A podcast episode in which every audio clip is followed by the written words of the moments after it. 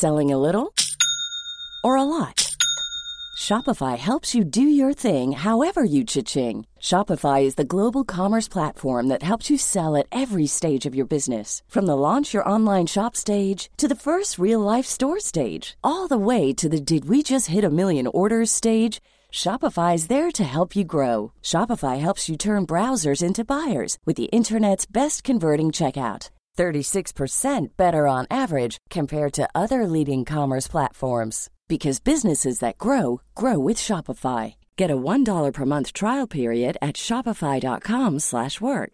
shopify.com/work. I'm Sandra, and I'm just the professional your small business was looking for. But you didn't hire me because you didn't use LinkedIn Jobs. LinkedIn has professionals you can't find anywhere else, including those who aren't actively looking for a new job but might be open to the perfect role, like me.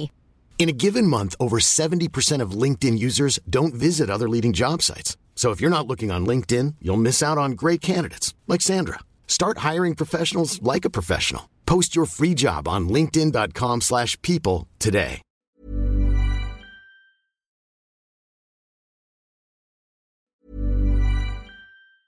Planning for your next trip? Elevate your travel style with Quince. Quince has all the jet-setting essentials you'll want for your next getaway, like European linen, premium luggage options, buttery soft Italian leather bags, and so much more. And is all priced at 50 to 80% less than similar brands. Plus, Quince only works with factories that use safe and ethical manufacturing practices. Pack your bags with high-quality essentials you'll be wearing for vacations to come with Quince. Go to quince.com/pack for free shipping and 365-day returns.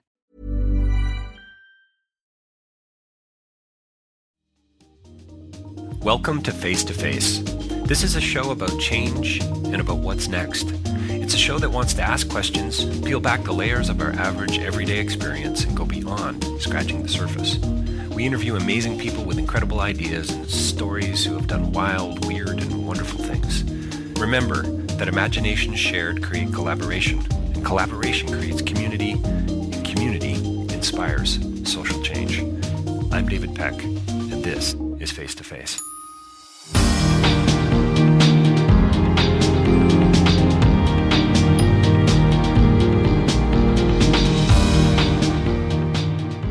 So, welcome to Face to Face, uh, another edition. I have no idea what number this is going to turn out to be, but uh, we have a, a, lovely guest with us today, Carly Sapoznik uh, from the Alliance Against Modern Slavery.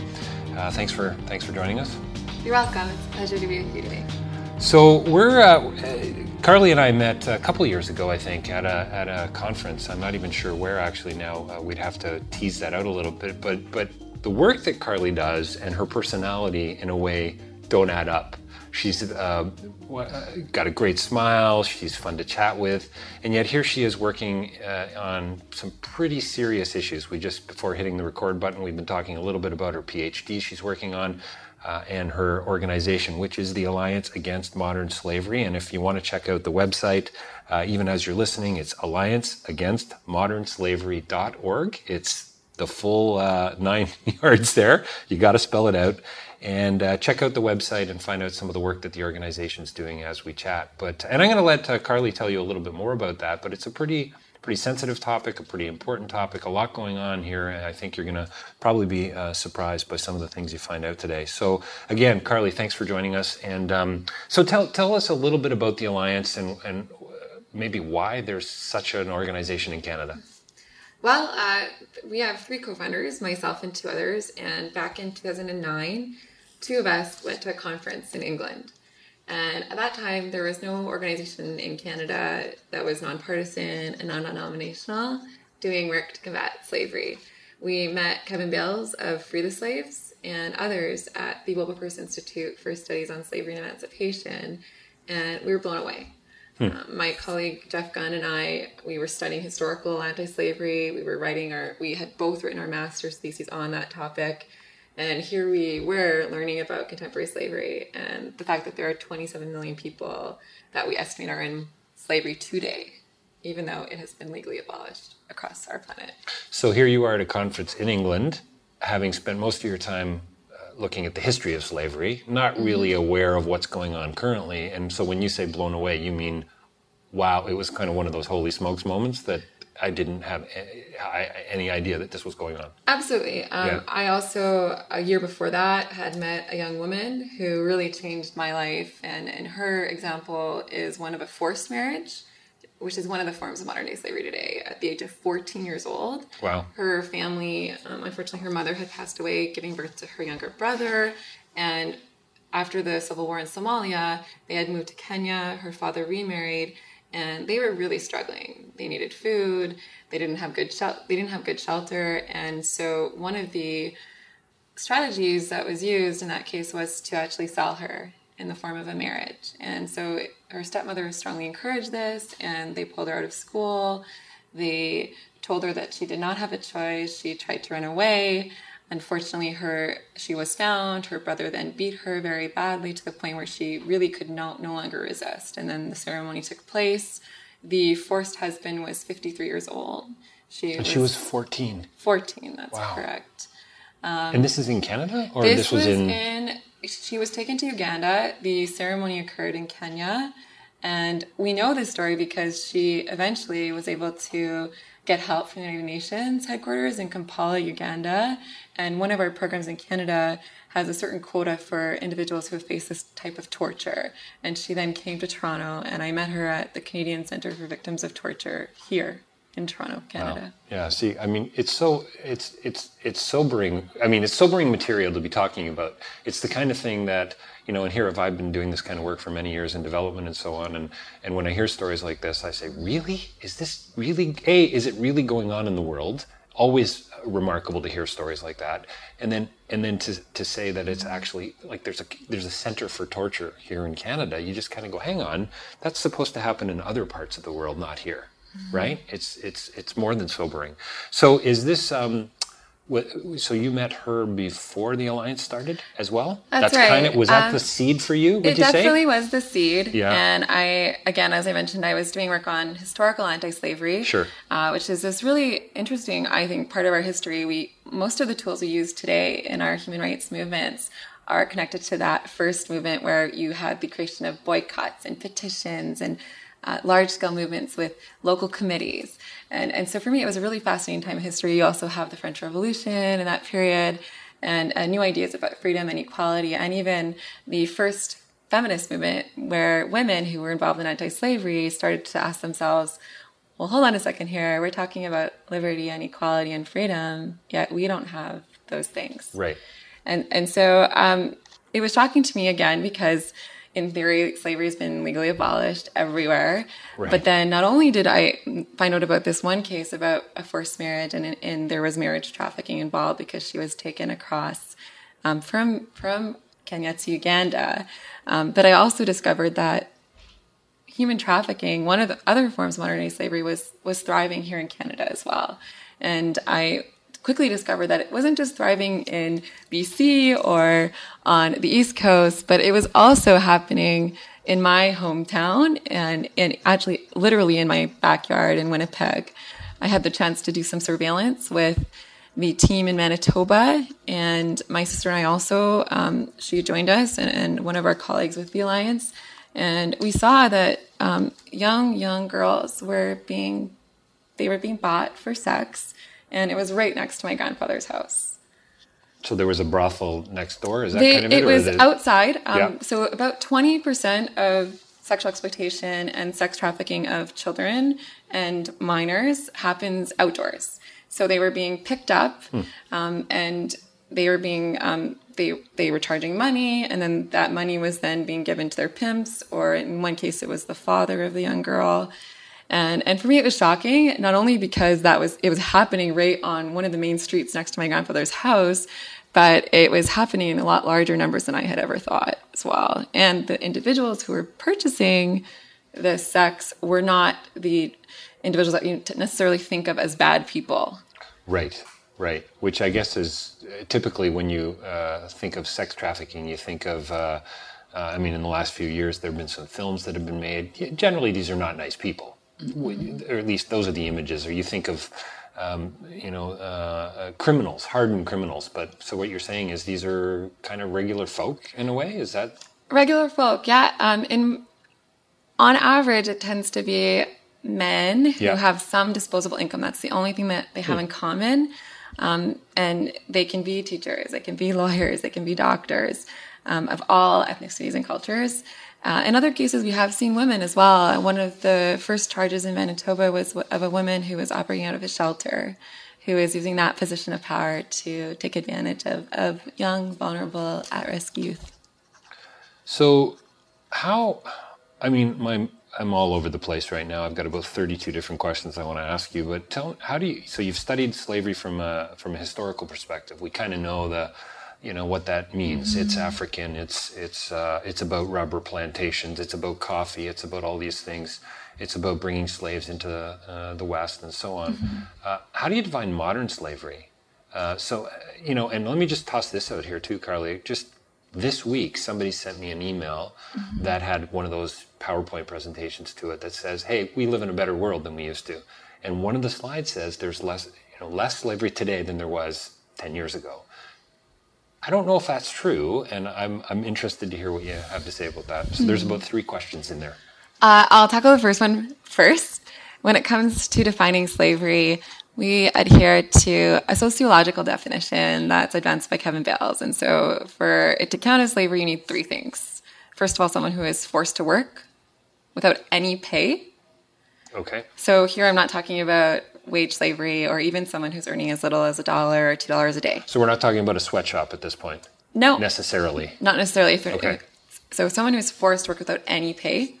Second thing is they're under the threat or the use of violence. That threat piece is really important because when we talk to survivors here in Canada, uh, for instance, there was a big Hungarian case recently, a forced labor case in Hamilton, Ontario, in a suburban neighborhood where 19 men who came over from Hungary, who were promised work in the construction industry, were then forced to work 18 hour days. They weren't paid at all.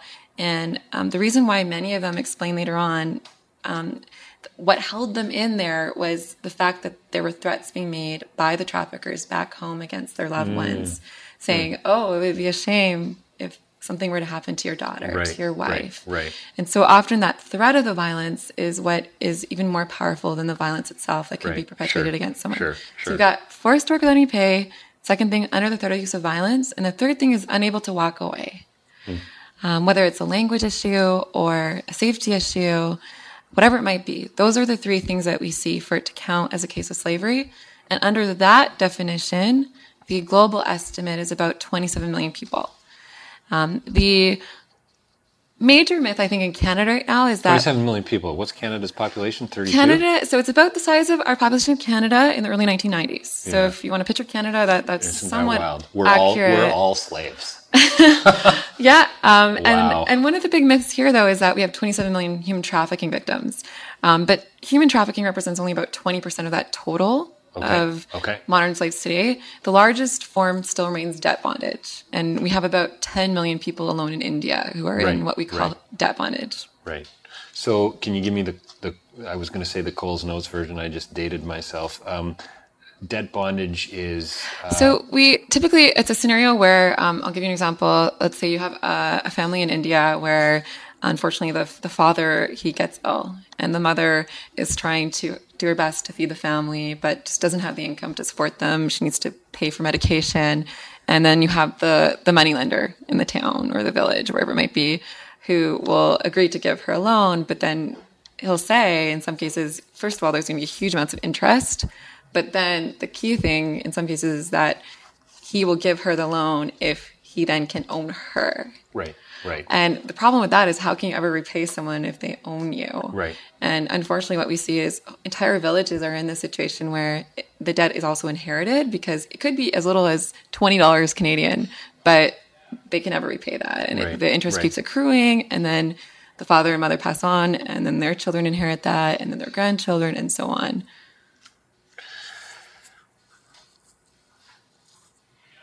So how? So so number three for you in the definition: no pay, threat of violence, and you mm. can't walk. How do you ultimately walk away? And I don't mean maybe necessarily the individuals, but I guess the question is: how do you break this chain of violence? Mm. And and sorry for the the the the the, the metaphor, but how mm. does it get any better? It sounds like it's actually getting worse.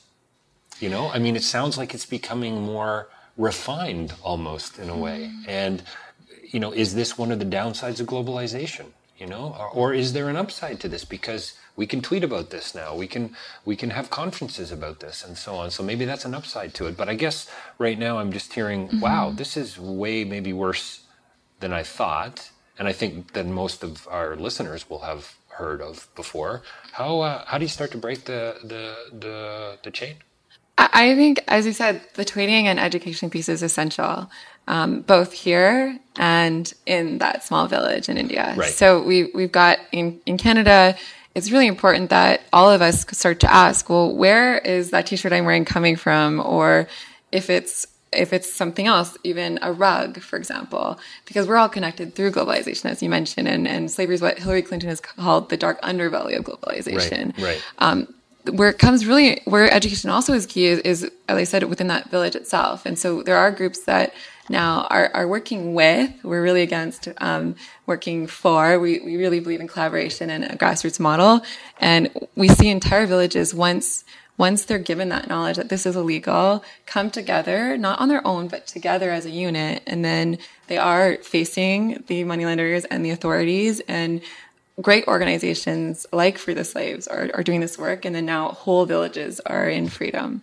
And it's not that expensive either. That's a lot of people mm. think, well, this is, this is so huge in terms of the scale and scope. Um, but financially speaking, on average for one family in India, it costs about $800 for counseling, rehabilitation, and, and, and job training so that these individuals are, are not going to be re enslaved or vulnerable.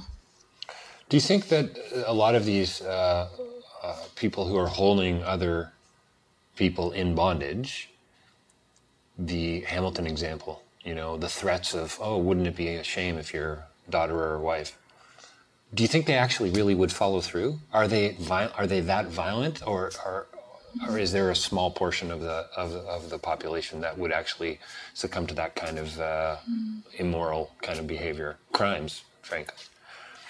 Well, um, it's hard to say. I yeah. think it really depends on the individual, but we have certainly seen quite a bit of violence, especially within the sex trafficking cases. Mm. And in the Hamilton case, there were even um, death threats made against some of the service providers, some of our politicians in Canada, and a headhunter was even hired to to kill some of them. So I, I, I think we should take those threats seriously yeah. and, and that risk of. No, it just makes me wonder. You know, the, kind of more bark than they are bite. Does that make sense? I mean, mm-hmm. mm-hmm. I just wonder if it's if it's a threat that uh, and and you know, having not ever sat in that kind of a situation, you know, other than maybe being bullied a little bit as a kid, you know, you, you can't really, uh, uh, I guess, imagine the, the, impact that that kind of threat. You're far away from home. You're not mm-hmm. getting paid any money. There's no, you've essentially got no freedom. Who do you go to, right? You don't speak the language and so on. And it's hard to uh, imagine these kinds of issues without actually kind of walking in somebody else's shoes. Um, mm-hmm. So is that what the Alliance is, is, is there for? Is it all about education then for you guys? That's one of the pieces. We our mission is four pronged. It's to research, to educate, and to aid in partnership in our local and global communities. So about 50% of our work is local and 50% of our work is global. And we, we think that's really key. Um, the research that we do informs the education and the aid. And our partnerships also in turn inform what we research that then goes back and informs the education and the aid. Uh, one of the greatest books I've read, uh, period, is a book called King Leopold's Ghost. And I don't, I know a little bit about uh, the history of slavery and so on. And uh, it's a book that my brother recommended I read. Oh, you got to read it. It's amazing, et cetera, et cetera. I finished it in a, in a few days, actually. I mean, it, it reads like a, an incredible piece of fiction. Like uh, uh, Adam Hochschild is the writer. If you haven't read it out there, you really do need to pick it up. And it's essentially an extension of uh, Joseph Conrad's Heart of Darkness. It's got connections, obviously, to the film Apocalypse Now and so on. So that was slavery then, this idea that, that we actually were kidnapping people from their uh, homeland and bringing them elsewhere to make them work for either nothing or next to nothing. Is that still going on? It is going on in certain places. We still have what you would think of as traditional slavery um, for example, in Mali, Africa, we, it's hereditary in that case, but we still see um, individuals working on plantations, whether it, or a cotton field. Um, and in, in, in, that case, we have about 800,000 people in the north of Mali, hmm. which is about the size of Winnipeg for people to picture. Right. And, and their, the status is inherited. So you're born into it and your, your children are taken away from you at early ages. They're often forced into marriages.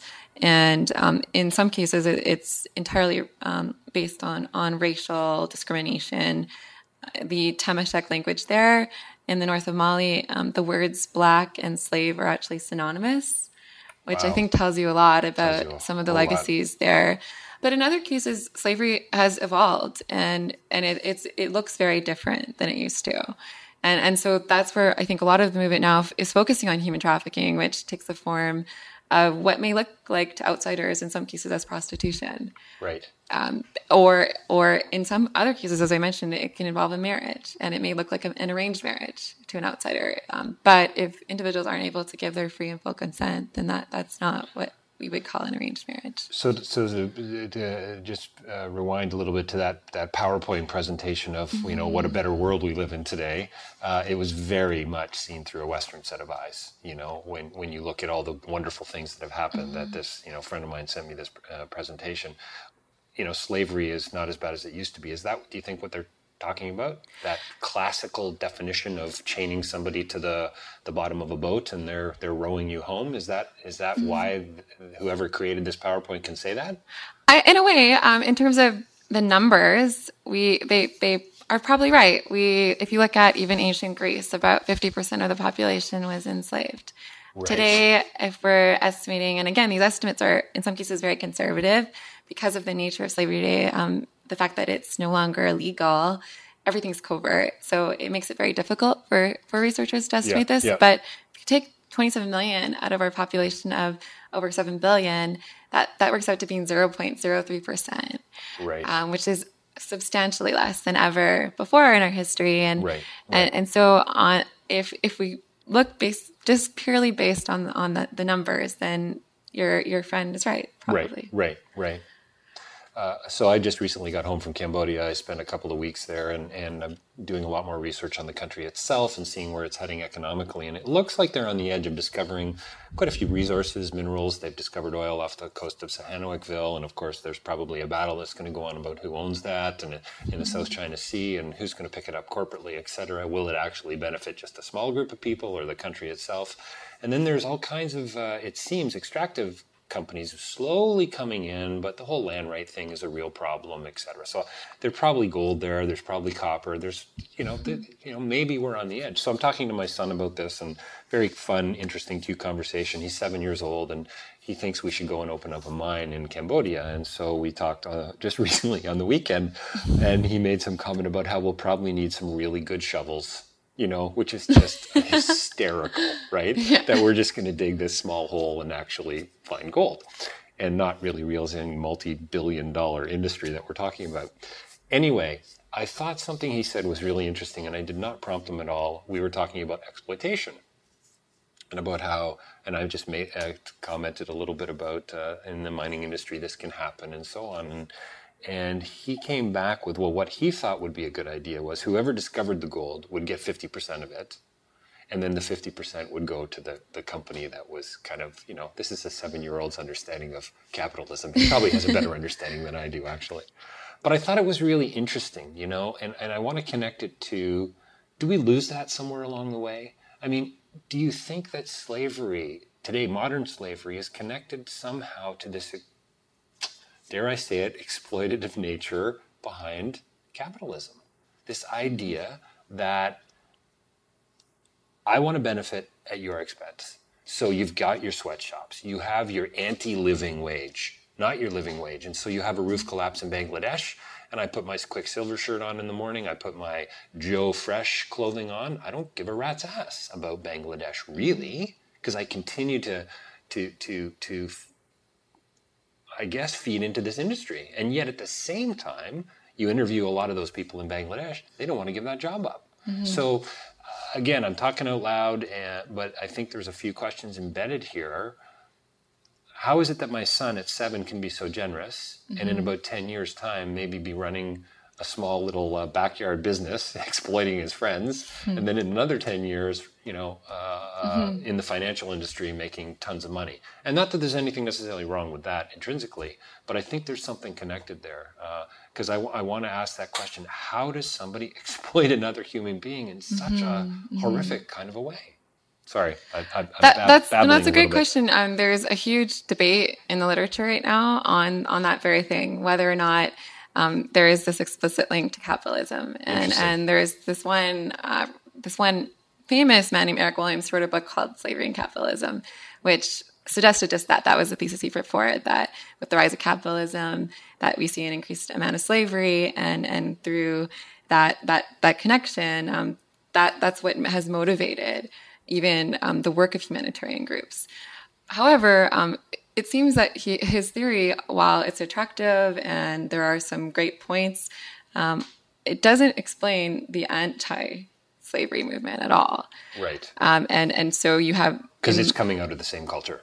same culture. Um, Eric Williams was he's, he was actually um, in Trinidad and Tobago, and he um, didn't take into the into account the fact that in, in that period, in the late 18th, early 19th century, slavery was equivalent to the car industry, if you will. Okay. And so when the first group of anti-slavery um, campaigners put forward their call to legally abolish it, um, they were looked at as if they were crazy. You know, nine out of ten people thought they were nuts. Yeah. And but um, the British actually invested a huge percentage of their their their their budget on on a national level over years to actually ensure that ships carrying slaves were going to be taken off the oceans and and you see that within 20 years people who are motivated more by humanitarian rationales and and by justice are, and these are probably would have been capitalists of the time and socialists of the time and religious folk Mm-hmm. and non-religious folk. It would have been groups of all sort of uh, or people from all different groups. Right. Yeah, So yeah. so you, you on one level you see that there is this this certain link between slavery and capitalism, but then you also see that the movements that have ensured the abolition and um, now what we see the, decline hopefully in slavery are not at all motivated by that. So where does the moral fiber come from then? So where does the moral fiber come from for somebody to say uh, this is unacceptable and I want to see this change? You know, in, in King Leopold's Mm-hmm. Ghost, I tell the story when I speak publicly often about Edmund Dene Morel, the guy who saw the ships coming into um, Antwerp in, in Belgium loaded with slaves and rubber and coffee and resources essentially and going out with soldiers and guns and so on to to to uh, the Congo. Hey, something doesn't add up here, says Edmund, and he ends up becoming one of the first human rights activists. I mean, that we know of. Started the Congo Reform Association, and the list goes on. What this guy did. So why him and not somebody else? You know? Usually the tipping point for most people is when they have a personal experience. Okay. So someone like uh, if you look at there's a famous song "Amazing Grace" that was Yeah, written by yeah. former slave ship captain John Newton. Yeah. And so most people they think of that as a song about hope, but the lyrics "I, I once was lost, but now I'm found. I once was blind, but now I see." They also referred to to his views and how they changed about the slave trade. He had he transshipped about twenty thousand Africans from Sierra Leone at the time, um, and then later in life realized that what he had done is wrong. And so he having um, had these personal experiences and, and witnessing the way that these individuals were treated could no longer just look the other way. And I think for most people today in Canada, we, we have a sense, of, you know, some of these things that we're buying, you know, maybe it's at a dollar store or Right, at the right. grocery store. How is it that we can possibly pay so little for this? But we don't necessarily want to think a step further because that makes us uncomfortable. And then that may mean that we will have to change something. Right. Right. And and so I think making sure that people can have that experience, a personal one, on some level, is really key. So, do you want people to stop shopping at dollar stores, or do you want people to think about what they're doing when they're shopping at a dollar store? Is that better? We want people to think about what they're doing when they're shopping, Right. and also, whenever possible, to do what we call boycotting.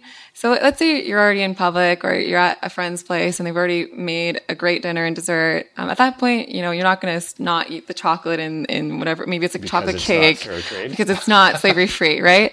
But if you're the one at the shopping store or at the dollar store, um, make an informed decision and, and, you know, do your research. There are some great sites. Uh, we work, one of our partners is called ChocoSol and they're based here in Toronto and their chocolate is slavery free. We, they know exactly where the cocoa beans are coming from. Uh, But there are a number of other options that you can choose from for many products, including your laptop, your cell phone, Yeah, um, yeah. just basic fruits and vegetables as well. And and so we don't we're not saying completely end it, but whenever you can, think about where it's coming from and make that op- make that choice that is more ethical and more moral.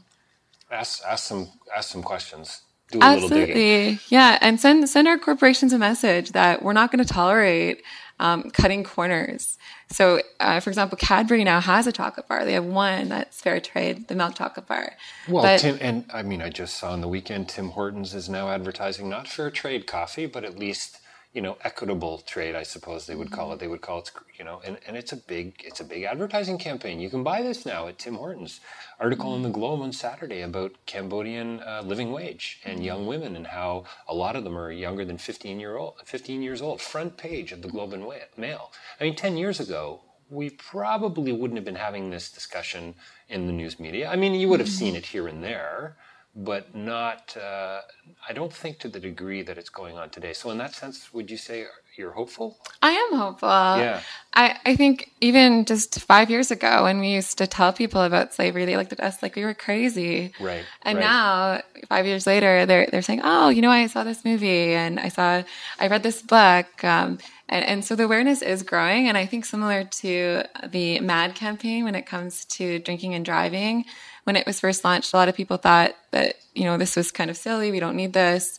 And, and then they started to hear more and more about, oh, well, this person's friend or this person's family member was killed through drunk driving.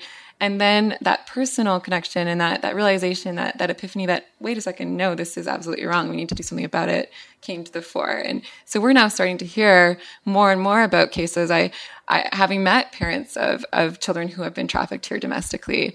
And, and by the way, 70% of the cases approximately in Canada of trafficking are involving our own domestic citizens. Um, having met those those survivors and also their parents and loved ones or friends of these individuals, it, it is personal and it is real and it shows that we're all vulnerable and we need to actually ask ourselves if we're willing to tolerate this happening in our communities. If our our friends or if it's your grandchildren or your children or whoever it might be are are vulnerable, are we really free as a society?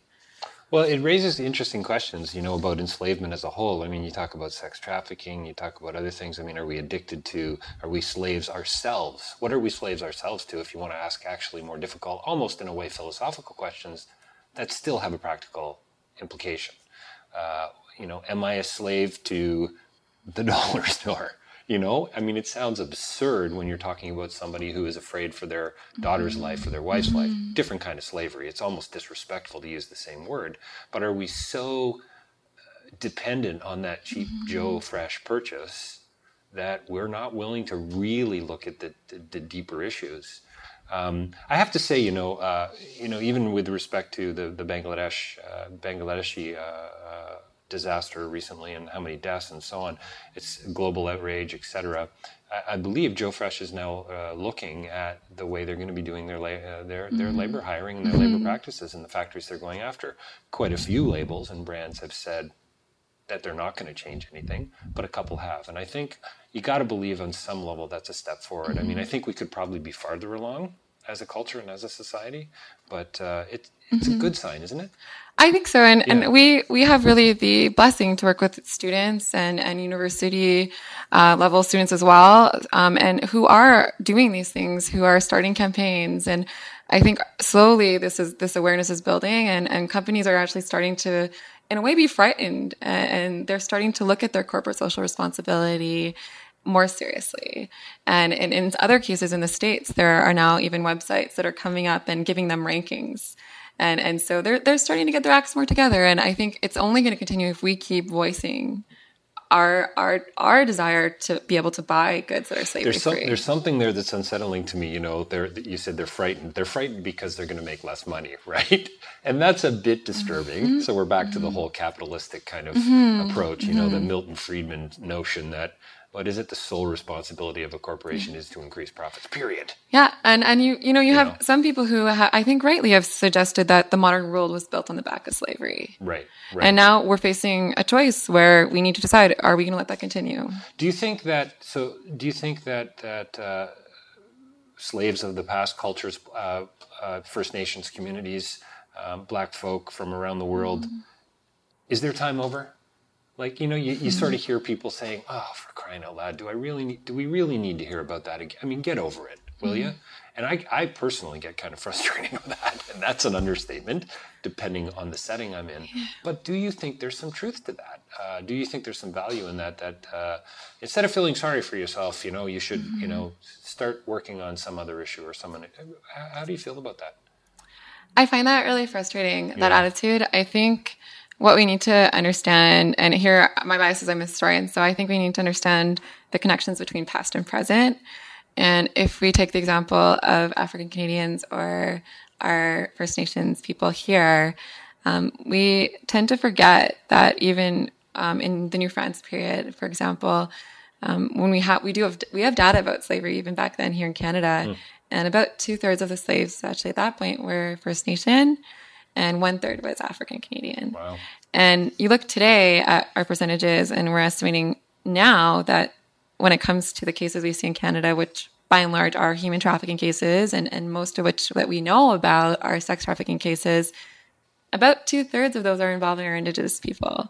So over the course of hundreds of years, the same community that's vulnerable has remained the same. If you look at the United States, where their huge community that was most vulnerable to slavery and that was transshipped from Africa, the African population in the States today, when it comes to human trafficking, that's the largest group that's vulnerable. So I think it, it, it's it's problematic because we are we have these communities that are vulnerable and it's a structural vulnerability that hasn't changed and then we're blaming them because they're still vulnerable. Right, right. Right. And and also the individuals who are perpetrating the slavery um, are also in some cases remaining the same. Um, the most most of the time, people assume that the individuals who, when it comes to sex trafficking, are supplying the demand for that are are probably from these from the communities, perhaps of the individuals who are vulnerable, but that's not the case. They tend to be, as I mentioned, particularly men who have some disposable income. Right. And and in many cases you see them coming in from suburbs into the core areas. And and and often they are white. And so I think we need to start to to question um, that aspect of this. I remember going to Cambodia for the first time with uh, Elizabeth, and we landed in Siem Reap, which is where Angkor Wat and you know all the temples are and so on in the kind of northwestern part of Cambodia. And one of the first things we saw getting, in fact, the first thing I think I saw that uh, I remember was a massive billboard. And I've spoken about this in my classes and I've written about it and I've probably spoken about it on other podcasts, but a pair of white hands and handcuffs. And the tagline was, Remember, sex with a child is a crime.